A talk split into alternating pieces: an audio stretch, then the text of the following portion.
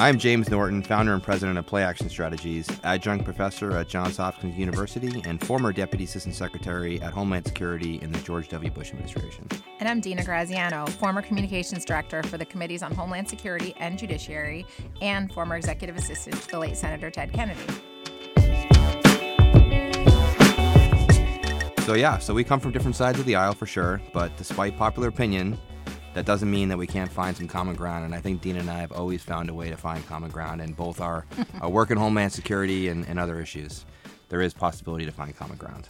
That's right, and that's what we're doing here as co-hosts of this new podcast you're listening to, Homeland Homeroom, where we're going to dive into the latest security news and threats to the homeland, discussing everything from cybersecurity to guns to immigration to airport security. Absolutely, and Homeland Homeroom is really our idea of coming together and finding a comfortable atmosphere to discuss all of these fast moving topics. It seems like things have gone from 24 hour news cycles to 30 second news cycles. And with all these issues that are coming up to shootings in schools, to DACA, to other cyber issues that are happening, we don't have a time to really pause for a minute and kind of walk through what are the politics of these issues, what are the security implication of these issues. So Dean and I again want to find common ground with with those out there and, and discuss these these issues every day too complex, much too complex, complex, much too complex, too complex, too too too complex, too too too too complex. Well, we uh, welcome to Homeland Homeroom. We're super excited to have Morgan Chalfant with The Hill. She's one of their very stellar cybersecurity reporters uh, joining us today. Thanks, Morgan, for coming to talk to us about cybersecurity goings on on The Hill and everywhere else in the world. Of course. Thanks so much for having me. Yeah, Morgan, it's so great to have you. We really appreciate you taking the time to chat with us here in Homeland Homeroom. You have a front seat to what's happening in cybersecurity, and so what are some of the most interesting stories you saw, you know, in the last 12 months? I mean, there's been everything from President Trump's phone to you know Russian hacking. What are what are some things that you think that um, some of the listeners really should be thinking about a little bit more? I think that one of the most uh, interesting uh, cybersecurity developments to come out of recent months was uh, the DHS FBI notification on the Russian grid attacks, uh, targeting of the energy grid and other critical infrastructure. I think that's something that kind of flew under the radar because it was kind of muddled with the new announcement of Russia sanctions, and people picked up on it. And it, it really wasn't until I think a couple of days later that stories really started to flesh out what had actually happened and what meant uh, what it meant. But I think it highlights a broader and emerging concern about threats to critical infrastructure. That's something that DHS has obviously emphasized quite a bit, um, and I think we're seeing a little bit more concern on the Hill uh, because the you know the idea of uh, a hacker taking out the electric grid or something like like Russia, you know, allegedly did in Ukraine twice, uh, 2015, 2016, is a very real concern that I think is going to be increasingly highlighted. Yeah, I think the the folks over at DHS, Jeanette Manfra, Chris Krebs, I think they're doing a great job. Um, do you find that the Hill is informed enough to actually figure out a way to secure our electric grid or to create some kind of standard? Do you think there's actually incentive to do something?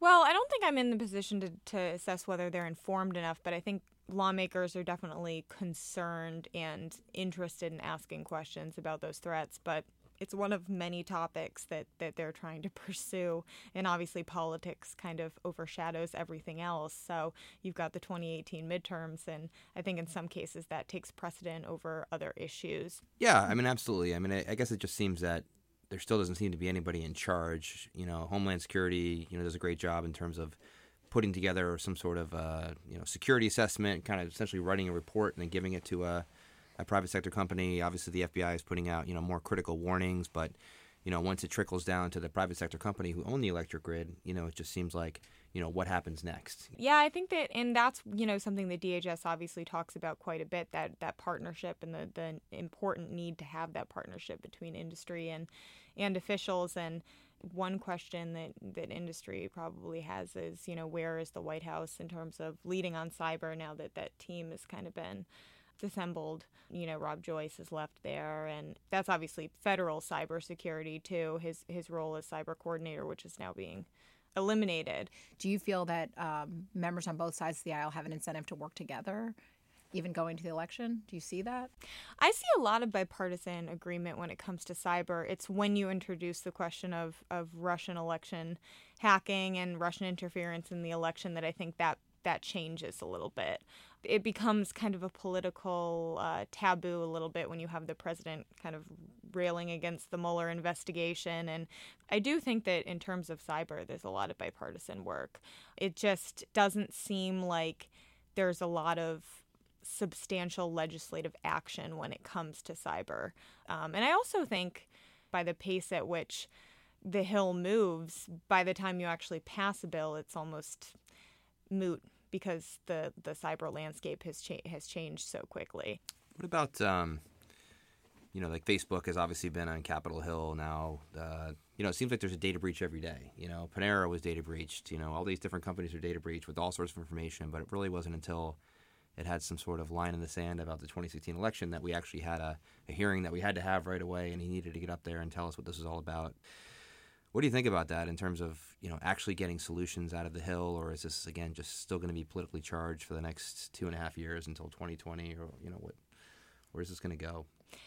I, I think it, you know, the Facebook issue is interesting because uh, definitely politically charged, and I think that's a lot of the reason why it got so much attention. But at the same time, you know, I think it was really a high profile incident in which people kind of woke up and said, "Hey, Facebook has all this information on me and has been sharing it, has shared it with third parties." Um, I'm not sure that the motive is there on the hill to you know push more regulation on companies like Facebook. I know there have been a lot of questions and talk about it, mm-hmm. but nothing really seemed to move even after those appearances. And I think Zuckerberg is widely viewed as kind of holding his own in front of Congress. He did a good job at being respectful, signaling that he has remorse, but also defending what the company has done. Um, and, you know, as with the Equifax breach, you see a lot of talk and a lot of anger, but not a lot of legislative action. I think it might be kind of the same case when, when you see Facebook, just because, you know, people, I think people on the Hill don't exactly know what to do in terms of regulation to prevent things like that from happening in the future.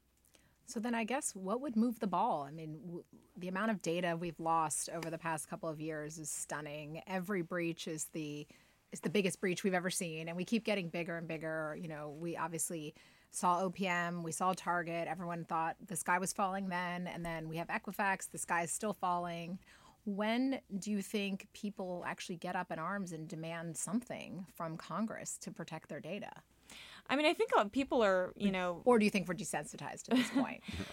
it could it could be a little bit of that, but I mean, I I think there was a lot of um, you know call after Equifax. I mean, you saw multiple lawsuits. There's a lot mm-hmm. of uproar there's also the question of whether things overseas will kind of cause us to think, oh, well, maybe that's the way that we should do it. Um, GDPR is obviously a sweeping data protection law. Mm-hmm. It's not only breach notification, no. it's all sorts of things to kind of boost the trust that individuals have in, in the security of their information.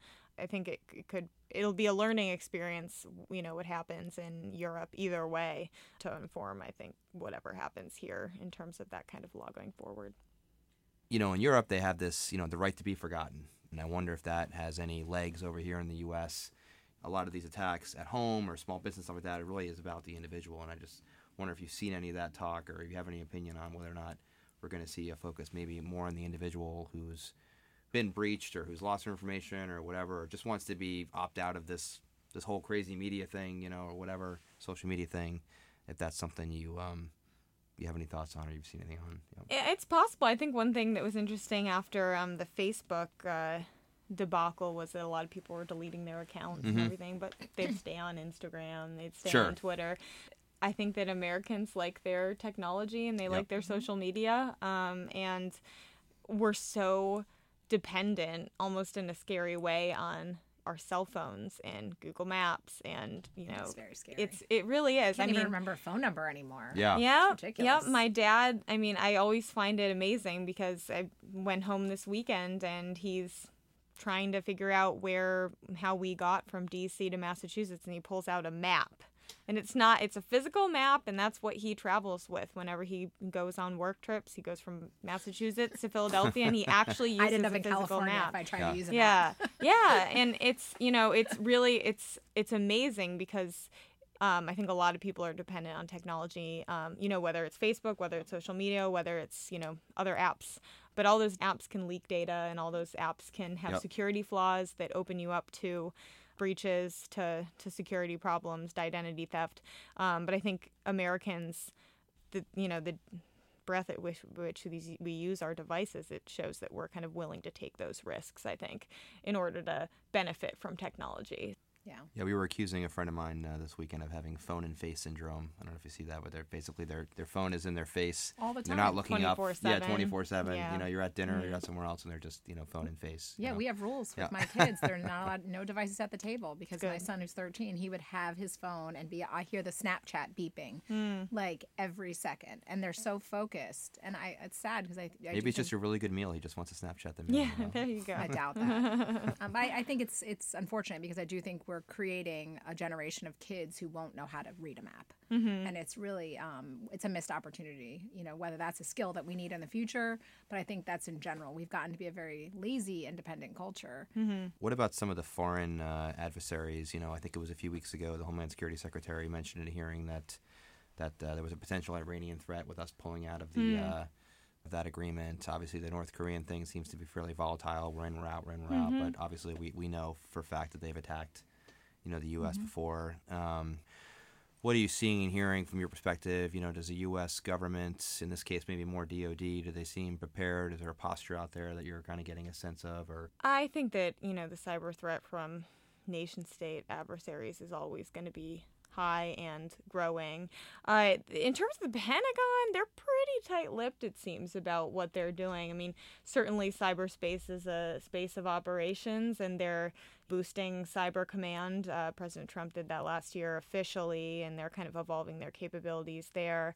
Um, so I think that's something that we're going to continue to see play out, um, just because lawmakers have gotten increasingly frustrated at you know President Obama and now President Trump kind of not laying out that you know public strategy. Which I think it's a fair question whether or not that strategy should be public. I think there's you know arguments on both sides whether officials should keep it quiet, just not to tell our adversaries what we're doing, or whether or not we should kind of publicize it in order to send that deterrence message. I mean, what ab- uh, just staying on that line though, you know, the CIA director had her hearing for a couple of weeks. There was a lot of discussion about you know waterboarding and things that happened during the Bush administration and whether or not you know that was moral or immoral. And we're not going to get into that whether you agree or not. But do you think that there was kind of a missed opportunity with her hearing uh, to not talk about cyber a little bit more and what the CIA is doing on cyber and what are their plans? What are they thinking? Where are their investments? And understanding it's the CIA, they're not going to tell you everything, but you know, what do you think about that? Do you think it was missed opportunity, or you think that was just something that? I was really surprised by how little questions she got on uh, on cyber. Um, I think maybe one, maybe throughout the hearing. Um, obviously, the question of torture really kind of dominated. Expectedly, I think that was that was pretty clear. But I was really surprised. You know, the interesting thing too is, is Haspel's coming at the helm of CIA as the new NSA director is coming on. Um, so we've got two two new leaders in that space. So I think it's going to be interesting. We hope to have you back in a year and we can have see what issues have closed up and what things have been solved a year later. It'll be very interesting to watch. We'll see if a DHS gets that reorg. And do you think? I mean, in, in a year, we'll we'll, ha- we'll have had an election. Uh, maybe this is maybe this is our last question. I know we really appreciate everything, all the time you've given us. But do you have any thoughts on whichever way the election goes, one way or another? If there's going to be more discussion on maybe 2018 election hacking versus 2016 election hacking, and you want to pull out your uh, predictions for for not necessarily who's winning. Well, you can tell us who you think is going to win or lose, or you can just if there's going to be this issue is going to continue until uh, into next year. we don't have the crystal ball here. Today. Yeah, not today. You left it at home. I Okay, did. Yeah. I think that there's going to be continued focus, um, increased focus on you know election hacking, and I think that people are going to be really trying to make moves to ensure voters that they can have confidence in the vote. So I think there's going to be a lot of focus, continue to be a lot of focus by DHS, and DHS has really been willing to talk about that and kind of highlight what they're doing, just to show that things are being done and that they're taking it seriously. So I think it'll be interesting to see whether or not we hear more from the president on that because obviously it connects back to that Russian interference and you know the Mueller investigation topic he doesn't seem to like very much. But uh, but I do think that he, you know, he has even called for, you know, paper backups to ballots. Dina, any final thoughts? No, I just um, I'm super appreciative of you coming here and spending the time with us today. It's great to have uh, a woman in cyber as well. you know, we, we don't see a lot of them, so it's great um, that you've um, chosen this as your your writing expertise, and uh, we appreciate you coming here. And hopefully, you know, we will uh, bring you back in a short time, and we'll have a lot of these problems solved. Yeah, yeah. No, it's great to talk. It's cyber is one of the most exciting topics I think. So I couldn't I couldn't be more lucky I think in terms of reporting. Morgan Chalfant, cybersecurity reporter for The Hill. Thanks so much for speaking with us. Thank you so much. We're back, and you're listening to Homeland Homeroom, the podcast where we dive into the latest security news, talking to some of the people covering and making that news, and answer your questions about how security impacts your life every day. And I'm James Norton, former George W. Bush appointee at the Department of Homeland Security and founder and president of Play Action Strategies. And I'm Dina Graziano, former Democratic Communications Director for the Committees on Homeland Security and Judiciary. All right, so let's go to some of our listener questions and see what people want to talk about in the in the homeroom today. Here's a question from Greg in Boston. Hi, this is Greg from Boston. I've heard about maintaining your cyber hygiene, but I was wondering if you could walk through exactly what that meant, and also any tips and tricks that you could share on uh, how I could protect myself from cyber attacks and just overall my personal data online. Thanks. Well, thanks for your question. I would say that's a pretty easy answer. I mean, one of the basic things you can do is to have a strong password. There's so many people who have admin as their password on their computer, or one, two, three, four, or their kids' birth dates. That obviously is not very secure and makes it very easy for an attacker to get into your system and steal your personal data. So let's start there first. Pick a strong password, something, you know, that you would only know and that no one could crack into if they gained some of your information off of your Facebook post putting basic security on your systems can stop most of the threats we're seeing today. Everyone thinks cybersecurity is a big enterprise or government issue, but it really goes down to the individual. What do you have on your home computer? Do you have a secure router? Are you changing your passwords on your routers at home?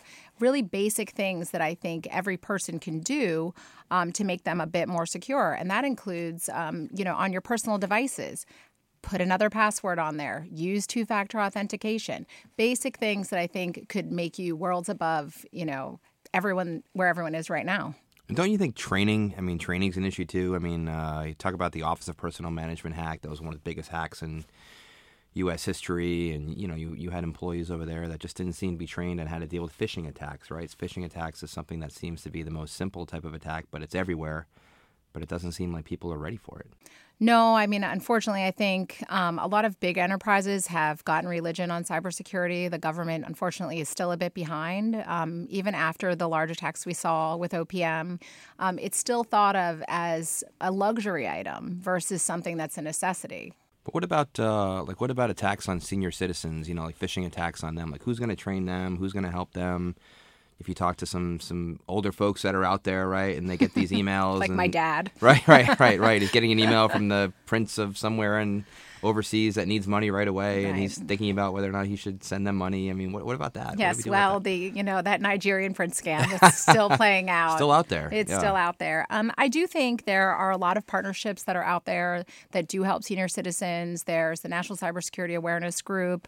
My dad is 76 years old. He took his first cybersecurity training maybe a couple weeks ago and said he couldn't even understand the lingo. Mm-hmm. So I think it, it really goes down to um, boiling it down to the basics for them, and you know know the difference that when you know so, there's a pop up on your screen, you don't always have to actually click on it. Right, right. Basic things like that that I think our seniors just aren't aware of. Just resist the urge, right? Stay calm. don't necessarily click on right. it. Take a step back. Yeah. Right? Yep. You uh, don't yeah. have to do it right away. And unfortunately, a lot of those clicks look like your bank account. The key is to really look closely. Yep. Look for those spelling errors. That's yes. something we always see.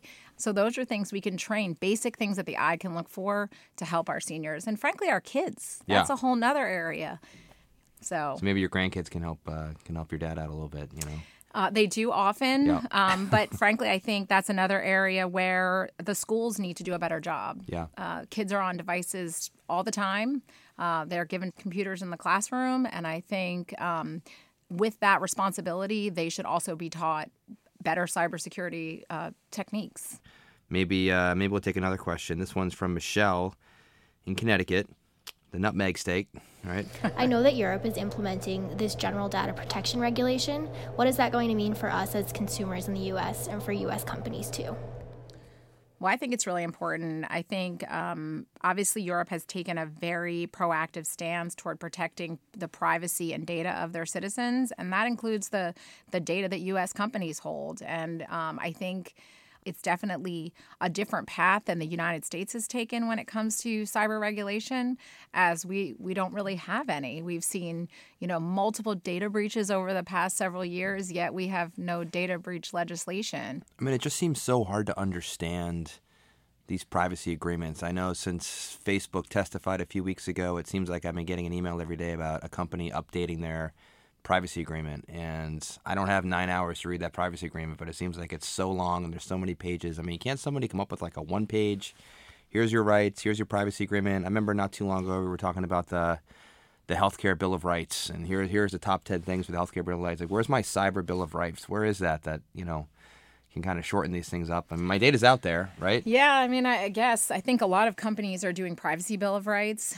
but it's um, I think more important than a piece of paper, and that what are the implications if those if that privacy is is not respected, and um, what are the penalties? And I think that is the key with GDPR. There are actual monetary penalties that will be delivered to companies who are who are not taking care of the data. is facebook going to change their sales model i mean they're still selling their data right i mean they might be sorry for how it was being sold just seems like uh, that's not going to change anytime soon it seems like the europeans are a lot further ahead than the us in terms of privacy and, and redressing some of this I would have and to agree.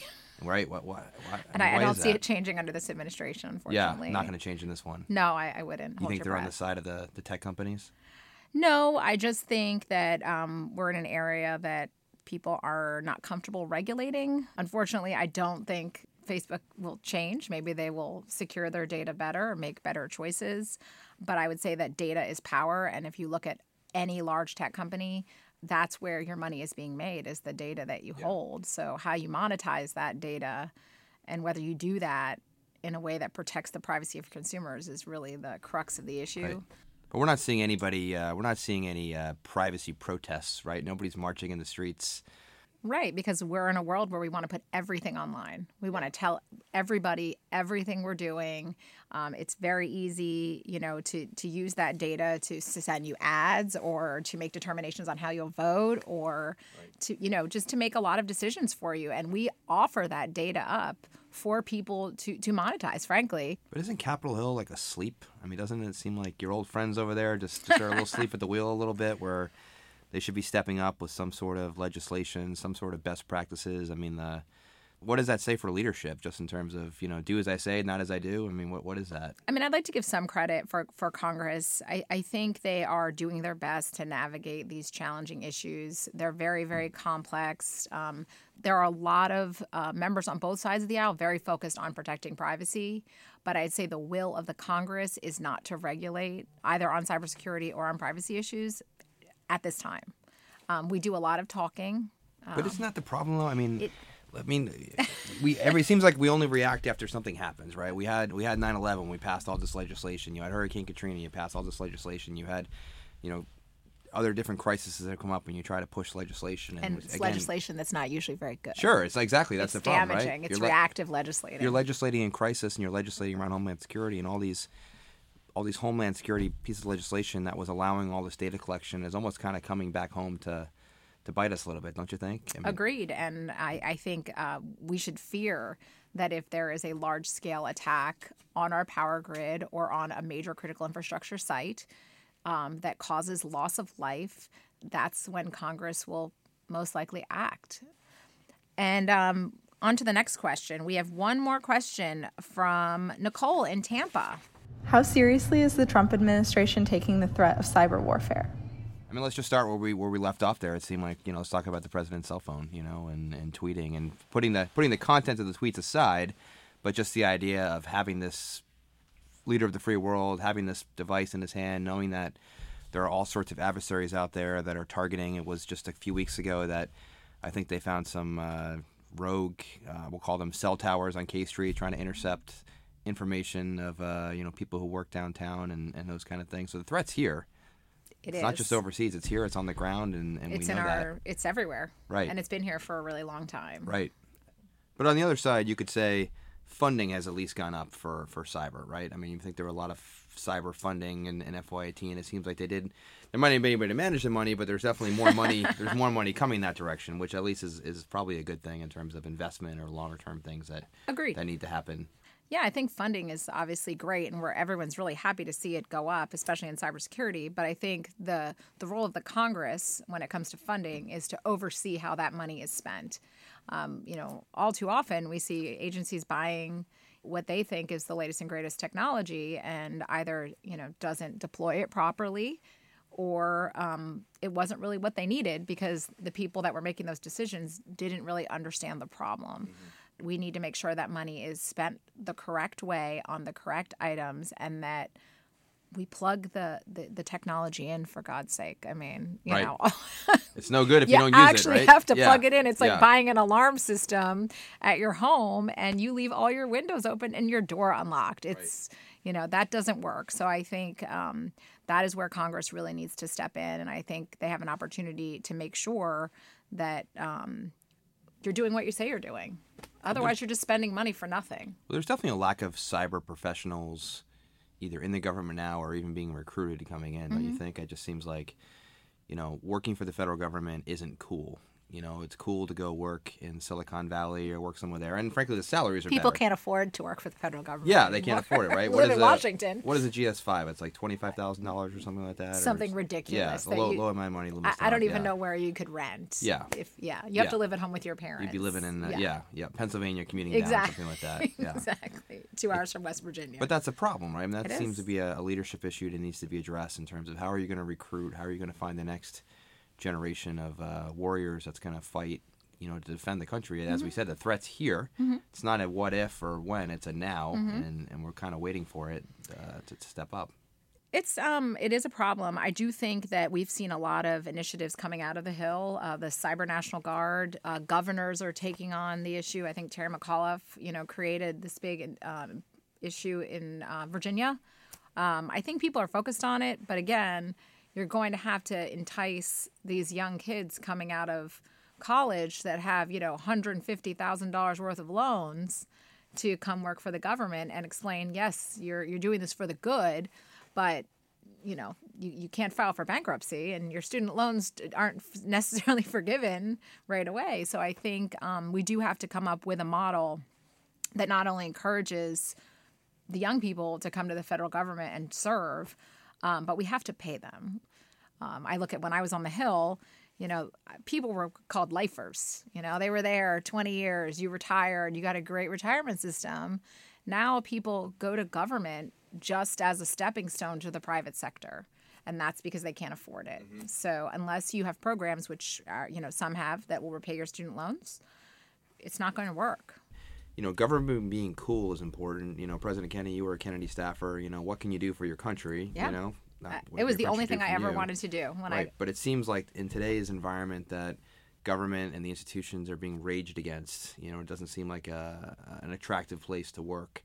You know, in any of the agencies, and then you could you could say that about both parties. And I understand maybe one person in particular is saying it, you know, more than others. But I, you know, I wonder if that has a trickle down effect too, in terms of finding people to be recruited to then want to join the government to kind of get in the fight and right. So, um, but I think you know it's it's a place where we can grow.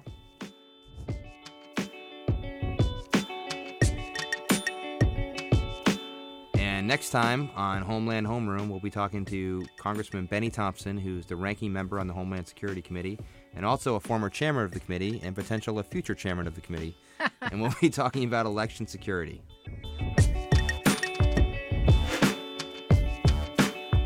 You can email us at info at homelandhomeroom.com. Dina, thanks as always for potting with me. Oh, thank you, James. You can follow us on Twitter at Homeland Pod and please leave us a review on iTunes. Homeland Homeroom is produced by 90 West. Our producer is Emma Jean Weinstein, and we recorded this show at Monitor Studios in Washington, D.C. Looking forward to next time.